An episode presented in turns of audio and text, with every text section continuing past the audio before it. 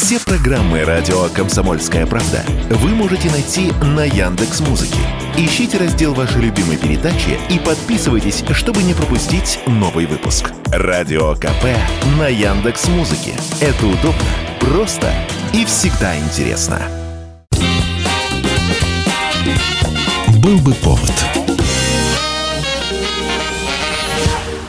Здравствуйте, я Михаил Антонов, и эта программа «Был бы повод». 26 декабря на календаре, и рассказ о событиях, которые происходили в этот день, но в разные годы, ждет вас сегодняшней передачи. 26 декабря 1919 год. Выходит декрет о ликвидации безграмотности в РСФСР. Согласно ему, все население Советской России в возрасте от 8 до 50 лет, не умевшее читать или писать, обязано было учиться грамоте на родном или на русском языке по желанию. Школы, рабфаки, техникумы, институты широко распахнули двери для тех, кому раньше были заказаны пути к знаниям. Страна растит новую советскую интеллигенцию, молодых ученых, которые примут эстафету славной русской науки. Слово сочетание в декрете по желанию дописано специально. Дескать, мы не заставляем, просто время такое, что быть безграмотным стыдно. На самом деле никакого по желанию не было. Отказаться – это значит пойти против власти. А власть позаботилась, чтобы грамоте именно учили. В деревне, в села, в небольшие городки отправляется целая армия молодых учителей. Их задача – организовать ликбезы – курсы по ликвидации безграмотности грамотности. Заручившись поддержкой главы местного совета, начинался обход по домам, а уже там правдами и неправдами агитировались курсы грамотности. В первую очередь на курсы грамотности звали детей, там, где не было школ. Молодых людей. Им объяснялось, что это нужно для того, чтобы стать настоящим революционером. Вы научитесь читать, писать, считать. Вы будете грамотны. Я расскажу вам почему день сменяет ночь, кто живет за морями, почему дует ветер, куда текут реки. Я научу вас мечтать. Чуть позже ликвидировать безграмотность начнут и у пожилого поколения, но там дела будут идти с трудом. И поэтому даже в 1950-х годах еще будут попадаться старушки, которые вместо подписи ставили крестик. 26 декабря 1970 года. Под финал года усиливаются нападки на один из так называемых толстых журналов. Снова под обстрелом критики и сам журнал, и его главред Александр Твардовский. Речь идет об издании «Новый мир». Писатели называют ближайшими помощниками партиями. Это высокое наименование ко многому обязывает. Но его можно понимать по-разному. Одни думают, что быть помощником партии – это значит только сопровождать и иллюстрировать средствами художественного изображения известные партийные положения, выдвигаемые партией хозяйственные производственные задачи. А началась история, как говорят с одобрения сверху, со статьи в «Огоньке». Эта статья называлась «Против чего выступает новый мир?». За подписью 11 писателей в этой самой публикации говорится, что вместо того, чтобы знакомить читателя с действительно важными литературными произведениями, прозой и стихами, вся редколлегия журнала во главе с Твардовским пригревают и печатают у себя очень странных личностей. Например, того же Солженицына или молодых поэтов, чьи стихи непонятно к чему призывают – в подстрочнике статьи, хотя это не говорится прямо так, и читается. Это вы при Хрущеве, товарищ Твардовский, делали, что хотели, а сейчас другие времена. Именно после этой статьи в «Огоньке» у нового мира начинаются тяжелые времена. Александр Твардовский, который к тому моменту уже знал, что у него диагностирован рак, пытается бороться. Он ходит на собрания, приносит гранки свежих номеров, пытается даже не убрать редактуру и цензуру, а хотя бы минимизировать ее.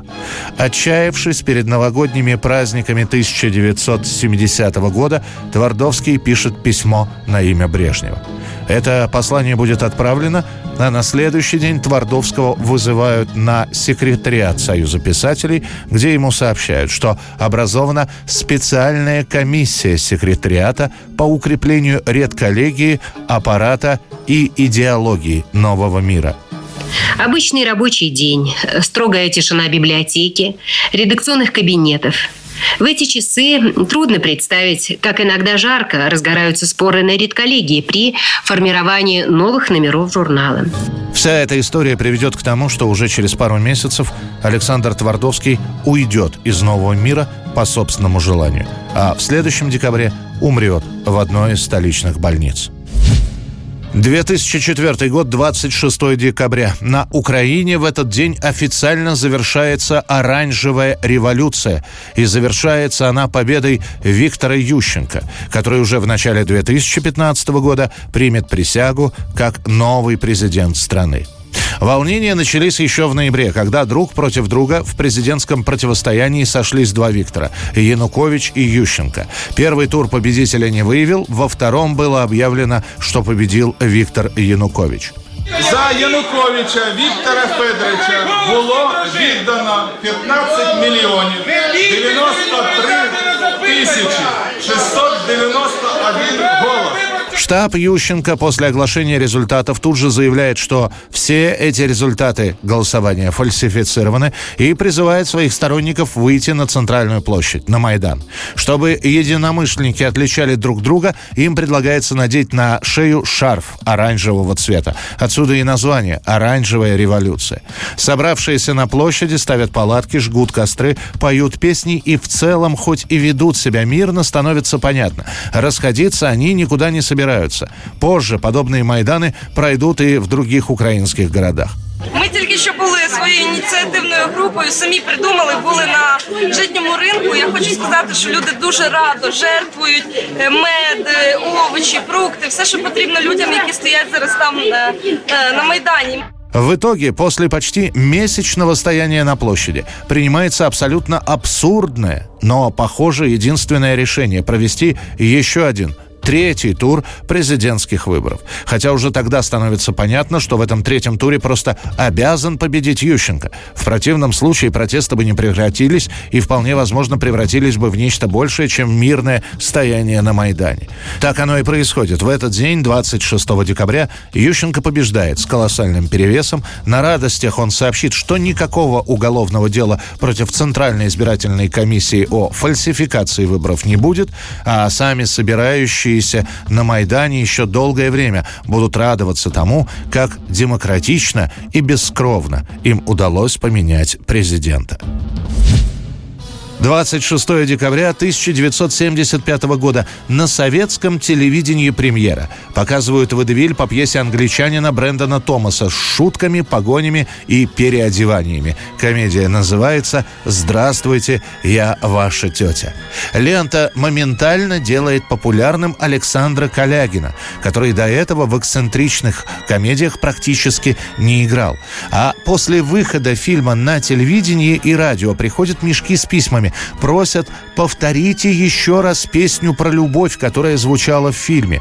И действительно, единственная песенная композиция в этой комедии станет одной из самых популярных и узнаваемых киномелодий.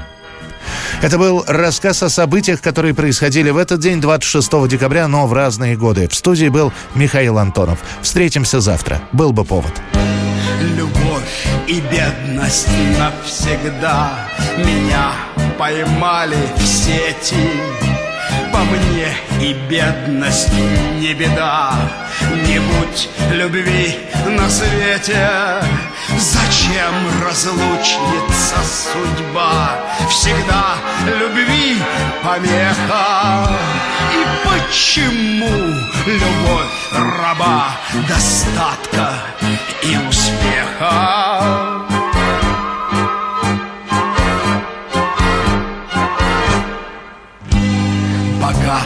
честь, в конце концов Приносят мало счастья.